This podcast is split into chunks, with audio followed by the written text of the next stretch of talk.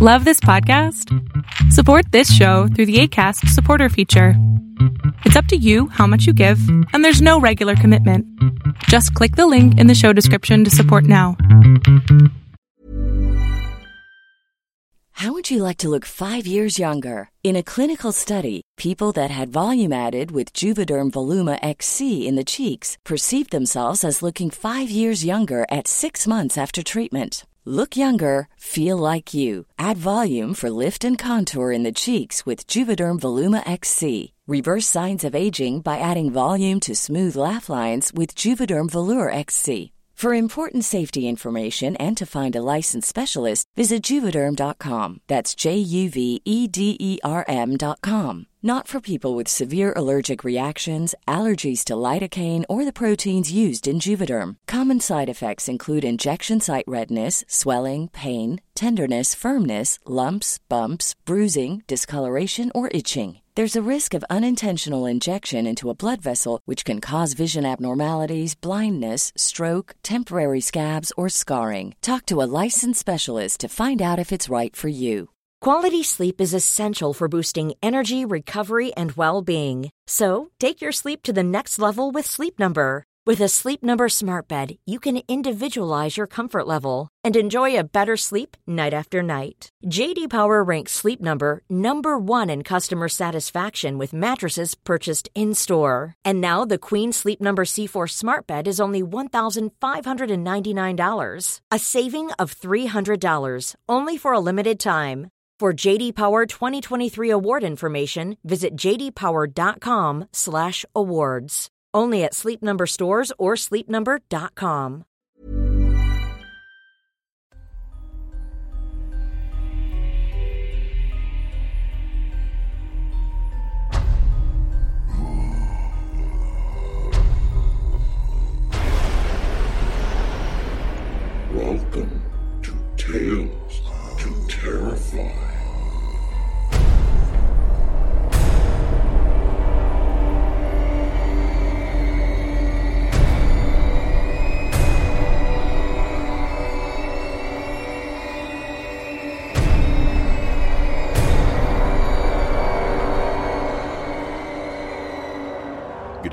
children of the night.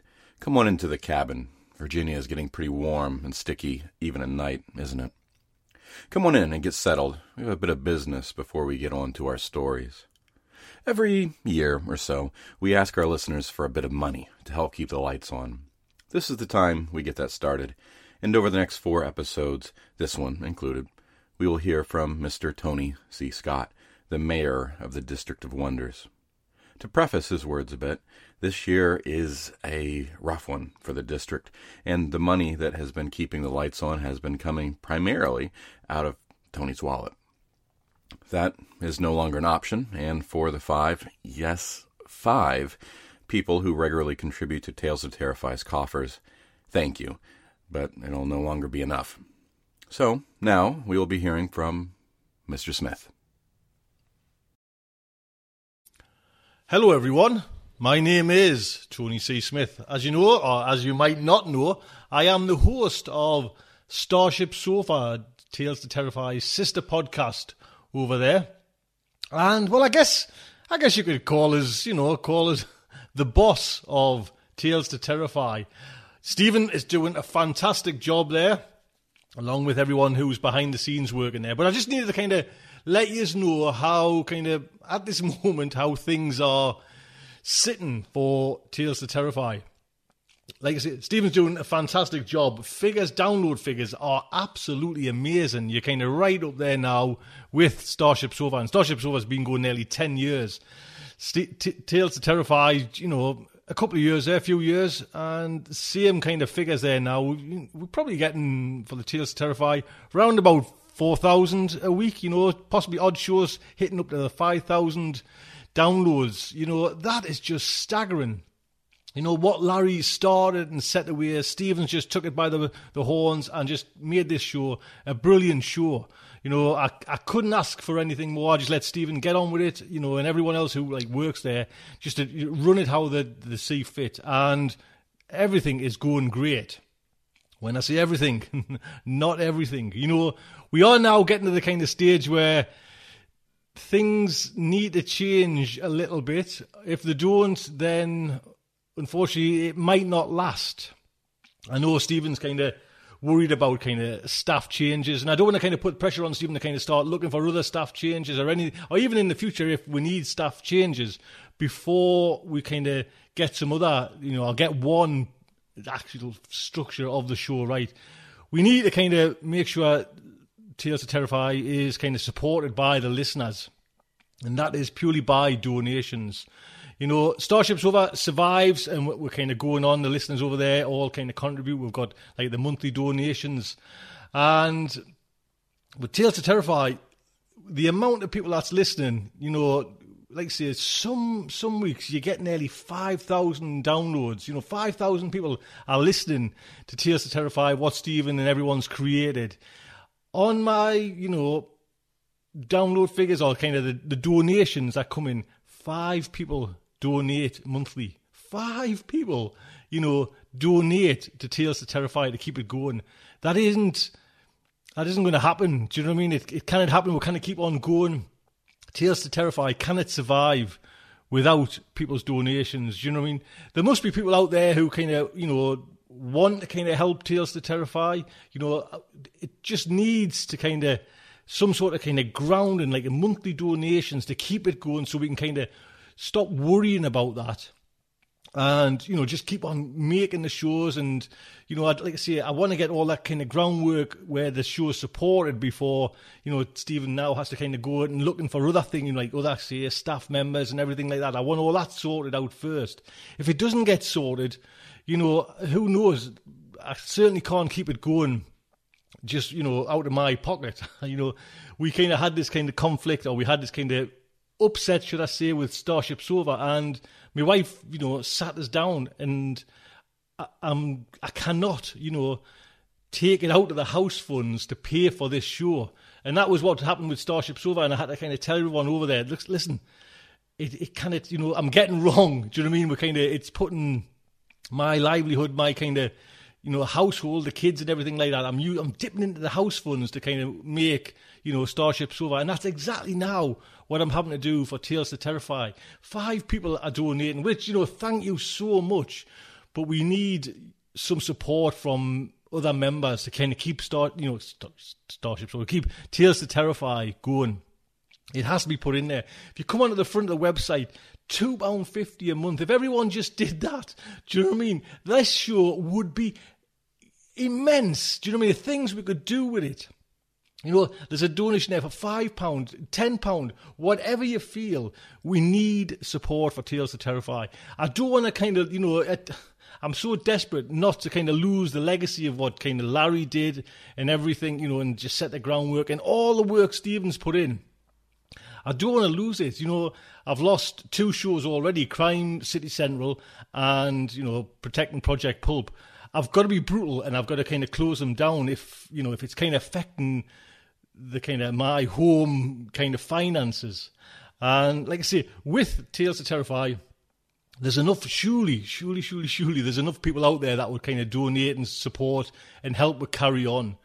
Because we've probably got, well, I think Stephen was saying there's probably about maybe 10 shows in the offering, and then it's, you know, it's not looking good. So 10 weeks, and then we're kind of, we're getting to this kind of sticky water where some big and nasty decisions have to be made, and it would break me up, to be quite honest, to kind of have to close down Tales to Terrify. I want your support. Stephen wants your support.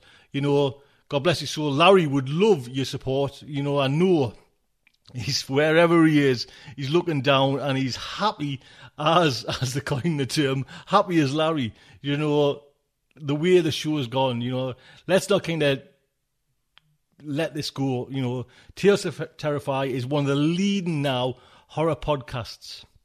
I remember when Larry started it, first the first week we got 15 downloads, 15 people listened to it. Now, like I say, you know, you, you kind of sometimes hitting nearly 5,000 people. And of that, five people donate monthly. Please support the show we want to keep this going as long as possible, you know, right into the future. And it would be lovely to do so, but we can't at this moment. We cannot do it. Do you know what I mean? There is an end, and it it's probably got ten weeks, if that. So do the right thing. Come over to the front of the website. Just through PayPal, two fifty, five pound or ten pound. You know, choose your choose your option there, and just make sure we keep this going. Thank you, Tony. We'll be hearing from Tony over the next three weeks as well. Now, on to our stories for the evening. We'll be hearing from Troy Blackford and Alan Baxter this evening. First up will be Troy's story, Ghost in the Machine. Troy Blackford is a 29 year old writer who lives in the Twin Cities. He currently has 17 published short stories, five works available on Kindle and paperback, and a host of short stories on his website, troyblackford.com, of course, link will be in the show notes. Also, he's married, and his first child was born in July of 2013. He likes reading, he likes writing, he likes cats. And now, Troy Blackford's Ghost in the Machine. In the months since the car accident which claimed his life, my father's old computer has sat silent and unused in the dusty, long unentered room he kept as a home office. The old man was the only one who ever went in there, and only he knew the password to unlock the now ancient desktop. To the surviving family members, my mom, my brother, and I, the computer was useless. Still, when it came to getting rid of it, so far something has held each of us back. We weren't exactly chomping at the bit to get in there and erase the signs of the guy's life. That luxury was already being provided by time itself. We weren't anxious to speed the process along. He may have been a bit rough, but he was, after all, the old man. Sometimes I stick my head in that old office of his and just take a few big whiffs. They say that of all the senses, the olfactory is the most apt to trigger memories. I can definitely sense enough of the built up decades of the man's presence lingering in that front room to trigger a barrage of recollections even months after the guy had last set foot in there. What my father used to spend his time up here actually doing, I'm not too sure. One day, I suppose, I could flip on the dusty old antique upstairs and try and figure out the man's password.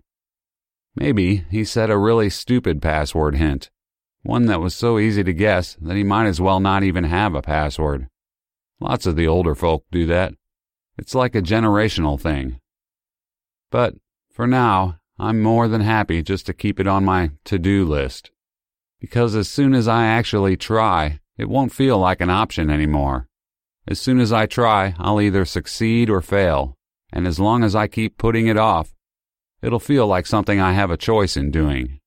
The last thing, really, involving my father's life that I can say that about, so I think I'll just keep it under my hat for now. File 1 read this first. .txt. By now, you know what happened. I don't know if you suspect why, but I'm inclined to believe you don't. You three always were trusting souls. Patricia especially. She never thought I had anything going on upstairs, which served me pretty well in these last few months. Now that I've typed that out, it looks cruel. Can't be helped. The truth is cruel in almost every instance, and I'm not going to feel personally guilty for a whole universe worth of suffering. I had to live in it too, remember? Anyway, between the two boys, I think William will be the first to try to open this computer up and discover its secrets. In fact, William might be the only one of you three to suspect there might be secrets. That's why, in some ways, he's always been my favorite. I can only guess at how much time has passed between when I bite the big one, not far off now, and when somebody actually reads this. I'm willing to wager it won't be less than six months. In fact, I'm more than half concerned none of you will even try. Again, though, I'm counting on William. If not for his mild form of inquisitiveness, then because he's a sentimental coot. In any event, you're probably wondering what's going on here. What's it all about, Alfie? Well, I'll tell you when I'm good and ready to. That's why I've set the remaining two of these files to unlock after exactly 24 and 48 hours, respectively. Make sure you leave the computer on in the intervening time. But by all means, come back tomorrow. Same bat time, same bat computer desktop. And click on to be opened 24 hours later.txt. And I'll try to start the real explanation. Consider this, if you will, merely a prelude. Dad was right. I was the only one who ever bothered trying to get into his computer. At first, Mom, if you'll believe it, thought we could sell it at a garage sale. I said, Mom, you can't just sell Dad's computer. We need to clean off the hard drive first, at the very least. I told her it might have his tax stuff, bills, all his saved passwords and pictures. Stuff we wouldn't want to just give out to strangers. Besides, I added, that computer's so old it's not worth anything anymore. Mom has no head for this kind of stuff. She tells me to get everything off it if I can because she wants it out of the house. If the thing's garbage, it should be thrown out. Dad was right about that, too. I guess I am the sentimentalist in the family. Mom says the thing's old and full of dust. She's right there, but it's full of memories, too. So I went up and sat down in front of the rickety computer desk, flipped on the monitor, and punched power on the tower. Plumes of dust shot out of the computer's fan vent like a burst of confetti. This was exactly what I had expected. The man had left himself eminently hackable. I dutifully typed Mississippi and struck enter. I was dismayed to see that the keystroke felt crunchy, as though there were about six boxes worth of Oreo crumbs mashed down into the space under the keys. I started looking at the keyboard, trying to determine just how old it was. I noticed, for example, that there was no Windows key, an innovation standardized nearly 20 years ago. When the ping of an error notification called my attention back up to the monitor, incorrect password. That kind of threw me. Apparently, the old man was a bit craftier with his password hint than I had suspected. I frowned, trying to think of an answer that my father would have approved of. After a minute or so, it hit me like an inappropriate bolt out of the blue. I felt guilty for even thinking of it, but I tried to reassure myself that it was my father's voice more so than my own that had spoken the answer in my head. It turned out that the voice, inappropriate or not, had been correct. Ray Charles, I typed. And after the interminable pause of ancient computational machinery going through its digital paces, the aged desktop began to load itself. Son of a bitch, I said, trying not to laugh at my father's sense of humor, and not entirely succeeding. That's when I saw the set of three files, evenly centered on the screen. Read this first. To be opened 24 hours later. And final message. I tried opening the second message immediately after reading the first, obviously. The idea that my father might have crashed that car on purpose was too shocking. I had to know right away. No dice. However bad at keeping his vents and keyboard clean the old man was, he was apparently just a bit trickier with computers than we ever gave him credit for. He had managed to put some kind of lockout on the files. I thought of the password hint and saw again that there seemed to be more going on with Dad than I had thought. I did as the text file told me and left the computer running. I don't know what to do. I felt like I shouldn't tell Kevin and Mom until I read through all three messages. I know that they might be upset when they find out I've been holding out on them for two days, but I just have to be certain. It's kind of intense news to lay upon your family, and I want to find out what all this is about before I say anything to them. I almost considered giving the vents a little blast with the can of pressurized air I kept for my own well-tended computer, lest the ancient motherboard overheat and melt down. I decided it wouldn't be worth the trouble. The antique thing can last another two days. I guess when it comes right down to it, I'm kind of lazy. File 2. To be opened 24 hours later. .txt. Good, you left it on. I can tell, you know, even though I'm dead. Inductive reasoning. You see, the file's timer wouldn't have counted down the 24 hours if you hadn't left the tower on. So I better spill at least part of the secret, though I'm sure you realize at this point that the real answers aren't going to be forthcoming until tomorrow's message. That's a real final message, son of mine. So let's make a few bets. I may be deceased, but that doesn't mean I can't engage in a little speculation. These are my theories about what's going on. On your end, right now. Theory 1. You, the person reading this, are certain to be William.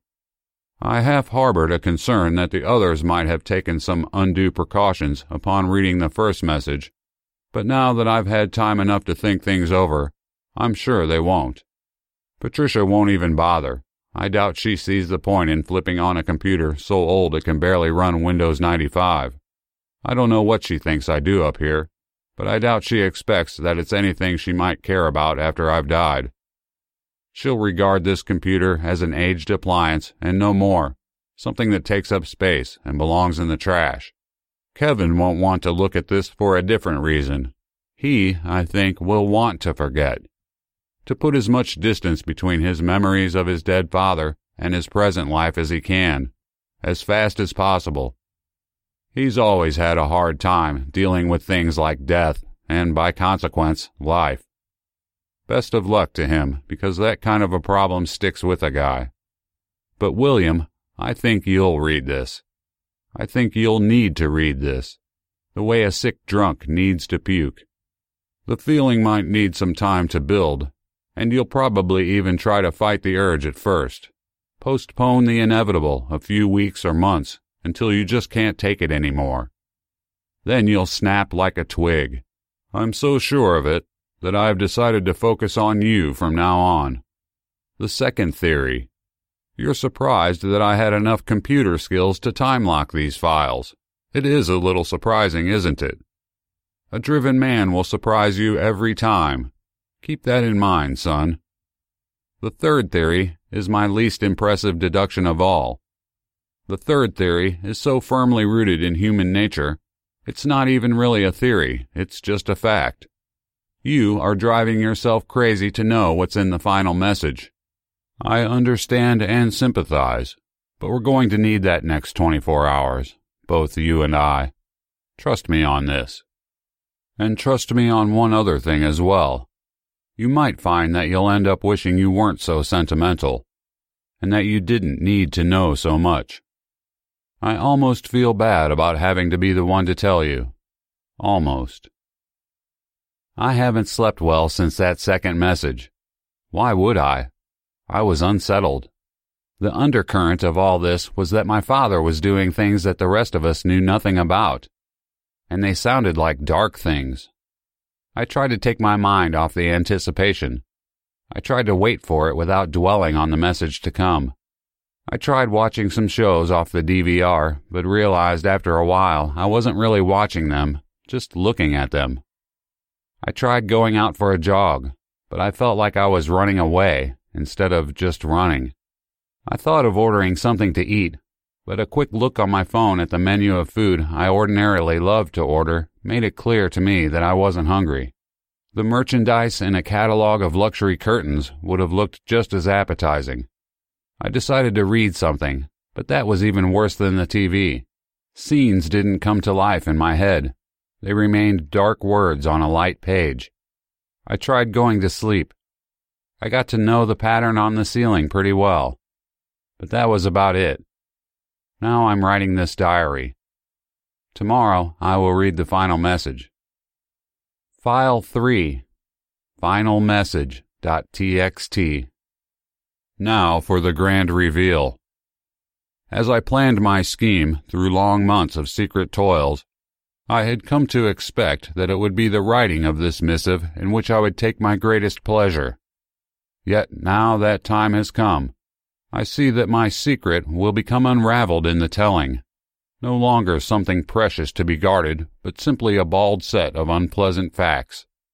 No, in reality, it is the fulfillment of the plan itself that gives me greatest joy, not the revealing of it. I've enjoyed this secret, and I've taken good care of it. I'm proud to say that neither Patricia, nor Kevin, nor even you, compassionate William, have suspected it. Not one whit. You may have suspected about the separate pieces, but never the whole. For example, I don't believe for a second that the keys of this computer have escaped your notice. The crunchy, gunky, chunky feel of them, as though your fingers' movements aren't soft depressions of spring-loaded plastic, but heavy trudges through thick and sodden snow. You may have even started for the can of air you so fastidiously clean your own keyboard with. But don't think I haven't noticed that quality in you, William. But I have also noticed another sloth. It is your tendency to laziness that has protected my aims in that regard. There's no way you've ever went all the way downstairs, grabbed the spray can, and actually followed through and cleaned the keyboard. Only remark to yourself about it. You do that a lot, my dear William. You remark a world of truths to yourself, subtle truths, beautiful truths, and feel an undeserved sense of richness. I am of value for I sense so much about the world. All good and proper, but without purpose, your sharp perceptions and subtle noticings are just an excuse to swim around inside your own head like a goldfish, whilst the real world rages on about you. You're all vision and no purpose, in a world that demands we constantly ready ourselves not to bark, but to bite. You all, each in your own way, make me sick. I knew I had to escape this family from the beginning, but there was no real way to do it that I could see, so I hung around. You people were intolerable and my situation interminable. But still, what can you do? I didn't want to be that guy who slaughters his wife and children with an axe, because as tedious and insulting as I found spending life with all of you to be, I'm sure that life in prison would have been slightly worse. So I did what any self-respecting man in my position would do. I stewed in hatred for decades. That was the first of my lovely secrets. Even the hatred and despair and my mounting anger became things of great beauty in the crucible of self-imposed silence. When one walks around with such things hidden inside, it is a power that no boldly expressed truth could ever match. Still, the pleasure I took in this hate could only sustain a man like me for so long. I needed something more. When I first stumbled on another way, I saw its charms immediately. I recognized that this other way was the way. The way I've been waiting for. I saw the chance and I leapt at it. Yet this leap took time and planning, preparation, and constant and willful attention towards my goal. I had a window of a few months, and throughout that span it was vital for me to remain focused. I began to work. This old computer was to be the gateway through which I would re-enter the world. It screened the portal through which my intentions would be made manifest. My studies taught me this much, that the dust and the hair and tissues already collected by the machine over time would speed the process up by many months. The monitor alone was already coated in a dusting of skin flakes. Over the years, the keyboard had become sticky with finger oils and partially clogged with dried bits of my scalp and flesh. I just needed to add to it, to focus it, and wait. I began to cut my hair differently. You didn't even notice. That's not the kind of thing you see, William. It was too plain and Quality sleep is essential for boosting energy, recovery, and well being. So, take your sleep to the next level with Sleep Number. With a Sleep Number smart bed, you can individualize your comfort level and enjoy a better sleep night after night. JD Power ranks Sleep Number number 1 in customer satisfaction with mattresses purchased in-store. And now the Queen Sleep Number C4 smart bed is only $1,599, a saving of $300 only for a limited time. For JD Power 2023 award information, visit jdpower.com/awards. Only at Sleep Number stores or sleepnumber.com. How would you like to look 5 years younger? In a clinical study, people that had volume added with Juvederm Voluma XC in the cheeks perceived themselves as looking 5 years younger at 6 months after treatment Look younger, feel like you. Add volume for lift and contour in the cheeks with Juvederm Voluma XC. Reverse signs of aging by adding volume to smooth laugh lines with Juvederm Vollure XC. For important safety information and to find a licensed specialist, visit juvederm.com. That's J U V E D E R M.com. Not for people with severe allergic reactions, allergies to lidocaine, or the proteins used in Juvederm. Common side effects include injection site redness, swelling, pain, tenderness, firmness, lumps, bumps, bruising, discoloration, or itching. There's a risk of unintentional injection into a blood vessel, which can cause vision abnormalities, blindness, stroke, temporary scabs, or scarring. Talk to a licensed specialist to find out if it's right for you.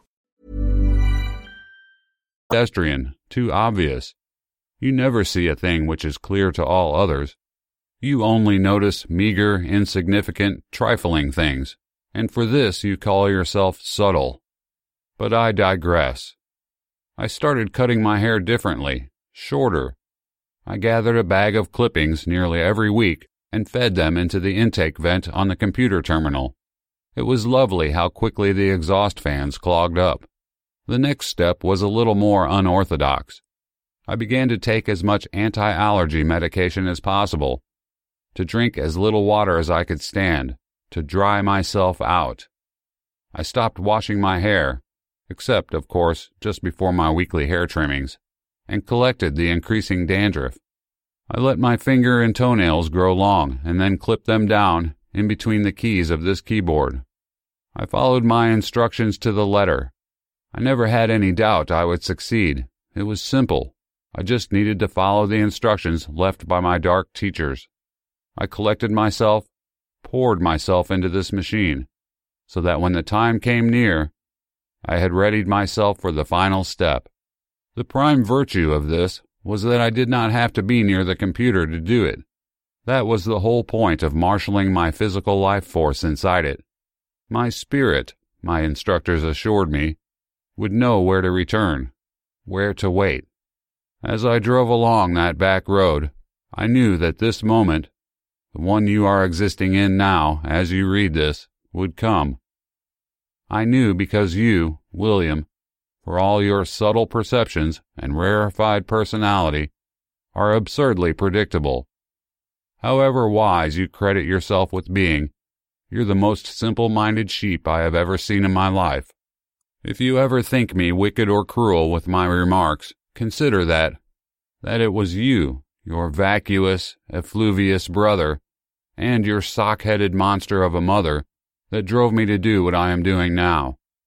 I lined myself up with the telephone pole and stomped the gas. I had no doubt it would kill me. And then, as you well know, I died. I died and came back to this machine. Now, perhaps, you understand why I've asked you to read the letters on consecutive nights. I had to gather my life essence in order to write this final letter in the night while you tried to sleep. This last letter represents the culmination of my whole scheme.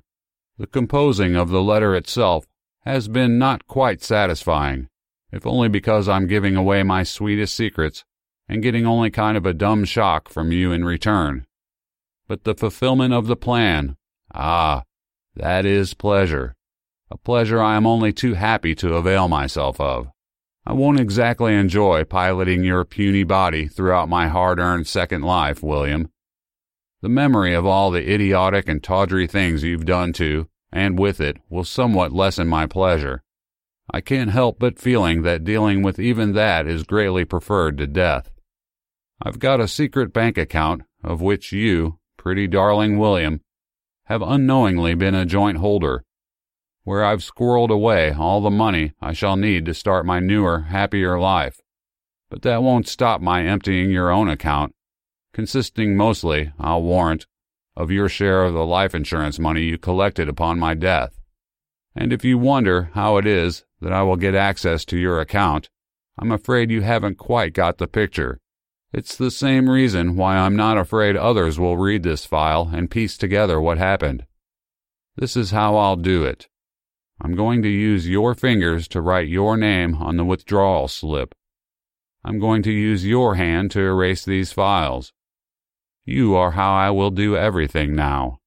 Thank you for your cooperation, William. But this is the point where those eyes in your head stop working for you. You have read this far, but you will read no farther. This is the point where I start seeing again. And you, silly, subtle, stupid William, cease to be. This is the moment where you feel a cold hand fall upon your shoulder, and I, at long last, come home. That was Troy Blackford's Ghost in the Machine, as read to us by Jay Wohlert. Jay Wohlert is a voice talent available for commercials, promos, trailers, book narration, animations, video games, PSAs, business products, and so forth. Link to his Blogspot website will be in the show notes. Also of interest are former editor Cher Eves. You all remember her and her work on the podcast, yeah? She had compared his voice to Garrison Keillor, which I can certainly hear. Next up, Alan Baxter. We've heard from him pretty recently, so he's no stranger in these parts. Alan Baxter is an award winning author of dark fantasy, horror, and sci fi. He rides a motorcycle and loves his dog. He also teaches kung fu. Read extracts from his novels, a novella, and short stories at his website, and find him on Twitter at Alan Baxter and also Facebook. Link to his website, alanbaxteronline.com, will be in the show notes. His most recent blog post mentions that this year he'll be in attendance at the St. Albans Writers Festival later this year. If you happen to be heading north from Sydney or south from Newcastle on the eastern coast of Australia, you may want to swing through there. If you're not likely to be in Australia at the time, I'd recommend checking out St. Albans' website. I'm not much of a design nerd, but it's quite pleasant. Getting back to fiction, here is Alan Baxter's Punishment in the Sun. Annie sat at her window, staring across the darkness. No moon and high, thin clouds made the world beyond Stygian and dead, like her life. She knew the tack shed sat not far away. Beyond that stretched dry, dusty paddocks with dried, dusty horses, ribs like xylophone keys through thin, scabby hides. The orange desolation dragged on as far as hope would last in every direction. Too young to leave this desiccated hole, she grudgingly endured. A strike of lightning in the distance, and Annie's heart skipped a beat. Her slumped pose in the window became rigid attention as she stared through the dark. Impossible to tell how far away it had been. She grew desperate to see it again. Then another. Annie gasped, throat thickening with fear. A man, hands cupped around a lighter, his face briefly lit in orange glow and contrasting shadow. She could see two pinpricks of ruddy brightness, glowing and fading, well beyond the yard. She forced her sight to penetrate the dark. Every time a man drew a lungful of smoke, the cigarette acted like a weak torch, easing back the night. She saw other movement, more than two of them. They carried something, wrapped and heavy, moving easily, unencumbered by the darkness or weight. Across the distance she heard a metallic rattle. They were at the feed shed across the south paddock. She couldn't see it, but every inch of this station lay burdened across her mind like a scar. They were putting something in the feed shed. Annie rose soon after the sun as hot, early light crept across her bed. She dragged on shorts and t-shirt and trotted through the house. Her parents sat at the kitchen table, poring over paperwork. They drank acrid coffee while toast burned under the grill and her father moaned about taxes and levies. Annie headed for the door. Where you going? her father asked. Going to see Pebble? Get back here. Annie stopped, set her jaw. She turned back, huffing a deep sigh. She stood in the doorway, framed by sunlight. Well, her father said. What? You know very well what. No play till your chores are done. I'll do them later. Her father scowled. You do as you're told. Annie gritted her teeth, desperate to investigate the shed. What difference does it make? Her father scraped back his chair, half rising. The difference is I told you to do them now. Annie looked to her mother, eyes pleading. Her mother just shook her head. Neither of you care about me, Annie yelled. You only had children to do all your work for you. I hate you. Her father growled, stepping around the table. Annie bolted before he could say or do more, heading into the utility room and the tools for her chores. An hour later, she finally got time to herself. Everything seemed to be about cleaning and fixing and tidying. A few more years and she'd be gone. She skirted the tack shed and climbed the gate of the south paddock. Sun-baked red earth puffed fine ochre dust with every slapping footstep as she ran. She approached the feed shed and slowed. Her heart danced in her throat, and a chill leaped down her back. So fascinated by what she'd seen, her only thought had been to find out what those men were up to. Now came a second wave of thought, heavily tainted with trepidation. She glanced back towards the house, squat and peeling in the already ferocious sun. Perhaps she should tell her dad what she'd seen, but what did he care, or was telling her what to do? Swallowing her nerves, taking a stealing breath, she opened the shed door. Sunlight flooded into the musty darkness within, dust swirling in the shaft of day. She walked carefully into the gloom, looking all around the huge space.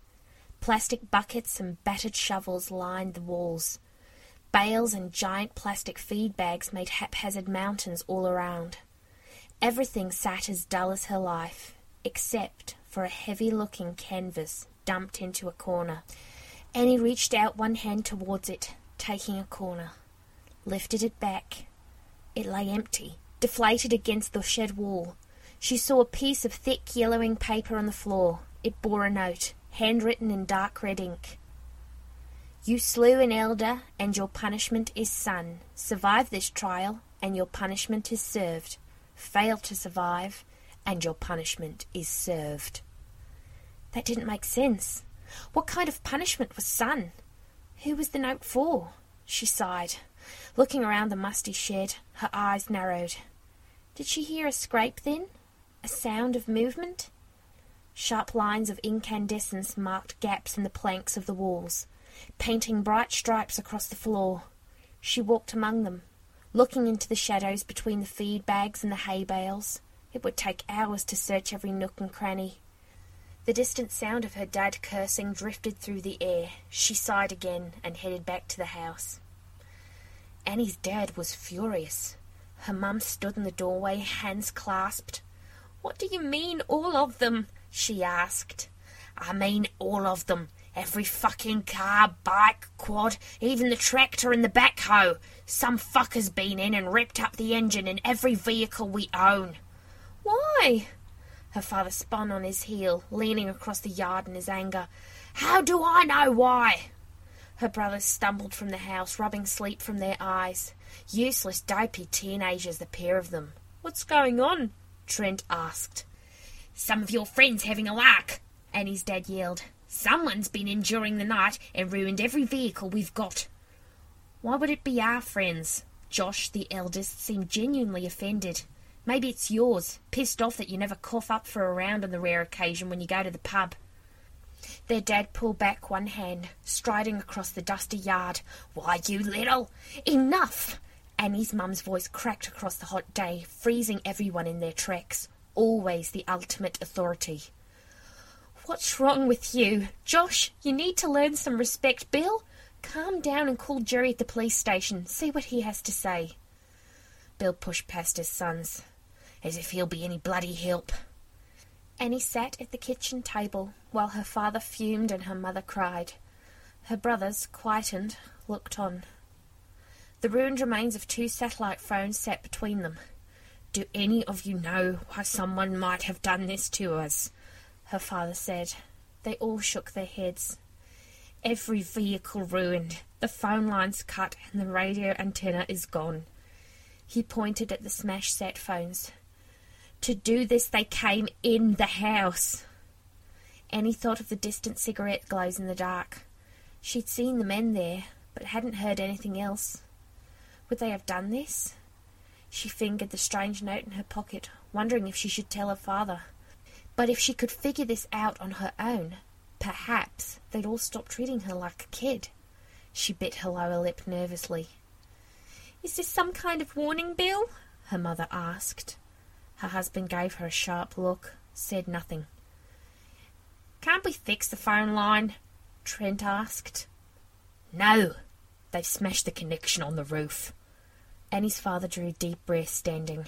We need to act. I'll take a horse over to Bradley's place, use his phone to call Jerry and get the police here. They can bring stuff to repair our vehicles and phone. I'll use Bradley's ute to get back. Josh, that puts you in charge. Josh nodded, looking young and terrified. Annie's mum looked stricken. Bill, it'll take you ten hours to ride to Bradley's. What else am I going to do? I can do it in eight. Josh grunted. You'll kill the horse. Our nags aren't built or trained for that. So be it. Without another word, he headed out, Josh running to catch up.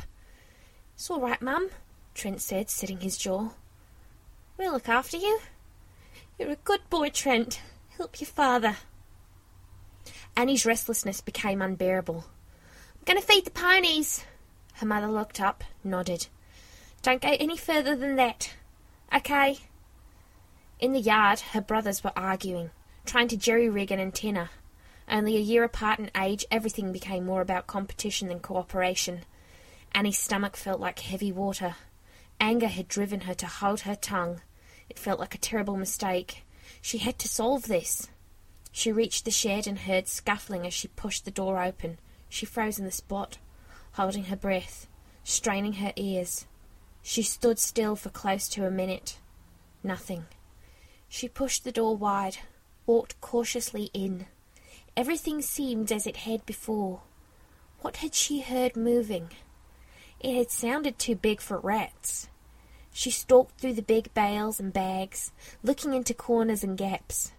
As she got deeper into the shed, away from the flood of sunlight through the open door, the shadows grew denser. Gaps in the shed walls here and there still cast bright slashes across the floor and feed. Everything in between a soft, dusty twilight. Enough to see by, too dim for detail. Maybe she should open the doors at the other end, let more light in. She pushed between two stacks of bales and something whipped past her with a hiss. The sound like someone in sudden pain, sucking air in through their teeth.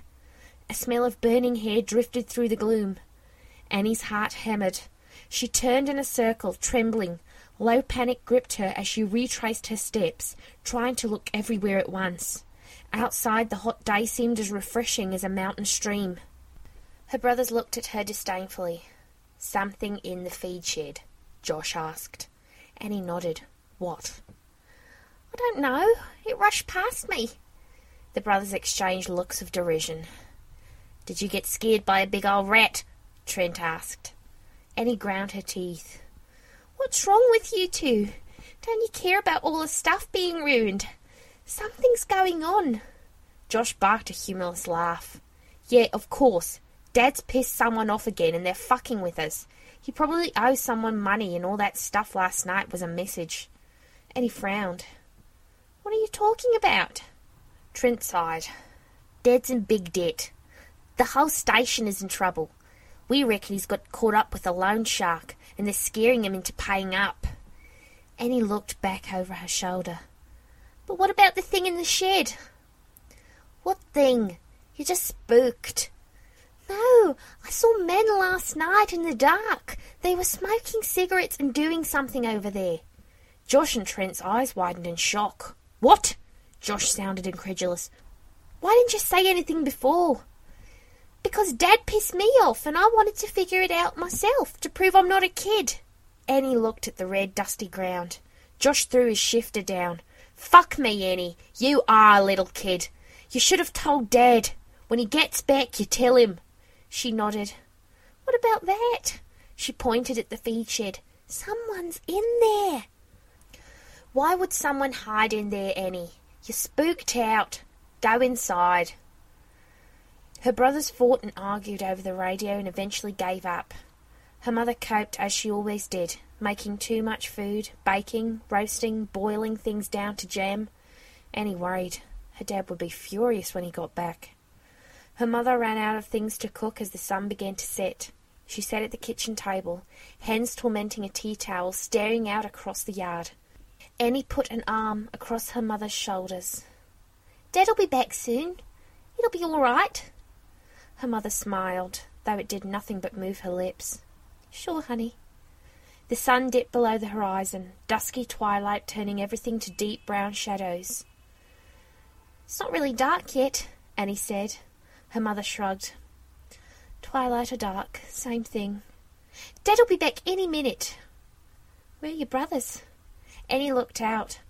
Trying to fix up Josh's bike last time I saw them. Call them in for me. Annie headed around the house towards the big garage where the ute, bikes, and quads were kept. Something whooshed past her in the gloom. With a gasp and a swell of nerves, she stopped dead. She saw Trent walking towards her. Was that you? she called out. What? Something just brushed past me really fast. Trent shook his head. Stupid kid. Mum wants you two inside. Whatever. A crash and a yelp of pain sounded from the garage. Another crash, then a cry cut short. What the fuck? Trent turned. What are you doing in there, Josh, you dickhead? Annie felt a wave of foreboding spreading up her body. Trent, don't! He frowned at her. Don't what? She felt fixed to the spot. Trent pushed open the side door of the garage.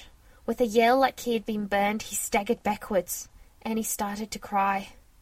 Trent turned and ran for the house. Annie, get inside now! What's happening?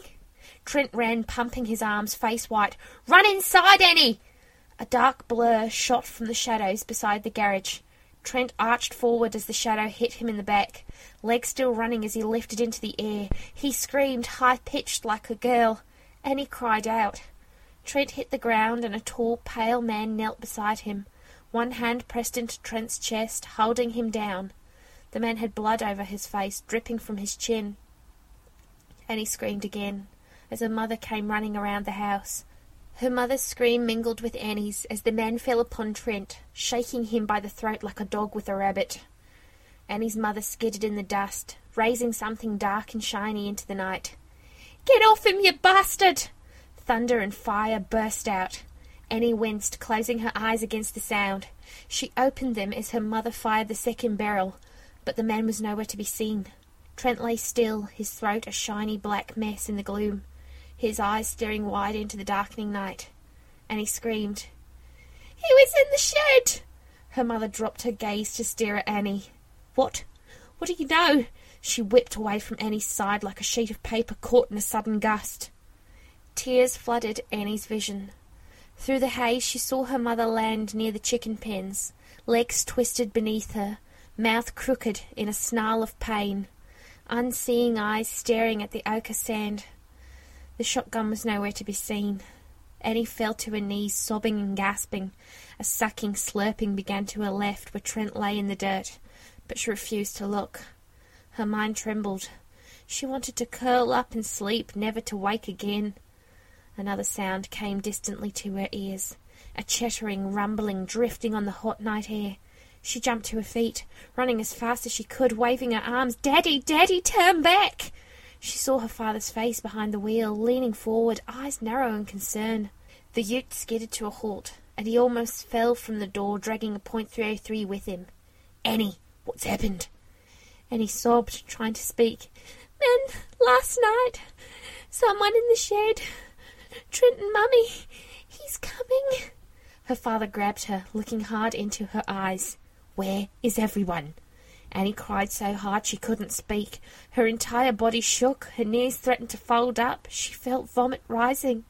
Her father picked her up, put her into the passenger seat. Stay here, lock the doors, and don't open them for anyone. He ran off into the darkness. Annie shook her head, whispering, No, no, no. A howl of soul-tearing anguish echoed back to her. She heard shouts, then gunshots. As her crying hitched to a quiet trembling, everything around the station fell to silence. Complete darkness settled over the ute, impenetrable. She could only see her reflection, gossamer faint in the windows. Movement outside made her hold her breath. A shuffling, a slight cough. She dropped into the footwell as the passenger's door jiggled locked shut. The scuffling retreated around the ute. She looked up, eyes widening as she saw the driver's door closed but not locked. The door opened and the pale man slipped in, smiling at her, two teeth extended long over his bottom lip, sharp and shiny white. His face was clean, but his shirt front and collar stained a darker blue than the rest. Hi, Annie. She stayed down, curled as tightly as possible, shaking so much her teeth chattered. He leaned across and unlocked the passenger door and pushed it open. I've been watching you trying to figure it out, he laughed. I'm too full for more, even a little one. But I'll see you again, one day. Annie stared, frozen. Get out. She uncurled her legs, sliding off the footplate and dropped to her knees in the dirt. The ute shuddered into life, big engine roaring. With a spin of tires it drove into the night, leaving Annie kneeling in the cloud of dust. Within moments, the darkness and silence had settled over her again. That was Alan Baxter's Punishment in the Sun, as read to us by Ashley Storrie. Aged 11, Ashley performed her first ever stand up comedy routine at the International Women's Day celebrations in Glasgow and went on to do stand up in London, supporting the likes of Omid Djalili and Donna McPhail. And she appeared on the London Tonight TV show. In 1999, still only 13, she wrote, produced, and performed her own show, What Were You Doing When You Were 13? at the Edinburgh Fringe, becoming the youngest ever stand up in the history of the festival. She received rave reviews and was guest presenter on the Disney Channel that same year. She continued to perform comedy in pubs and clubs around Glasgow and the UK until she took up PR and started her own small business, age 16, at the Edinburgh Fringe, promoting stand up comics and theater groups. In 2013, she co directed her mother Janey's play, The Point of Yes, at the Edinburgh Fringe and subsequently at the Soho Theatre in 2004. The two wrote and performed together in their comedy sketch show Square Street at the 2006 Edinburgh Fringe. Ashley graduated with honors from her film and screenplay studies degree course and has since been directing and writing for BBC Radio and TV. Ashley now does weekly podcast with her mother called Janey Godley's Podcast and has returned to the stand-up comedy scene. Thank you, Ashley. And that will be our show for the evening, Children of the Night. Take care of each other and come see us again next week for another episode of Tales to Terrify.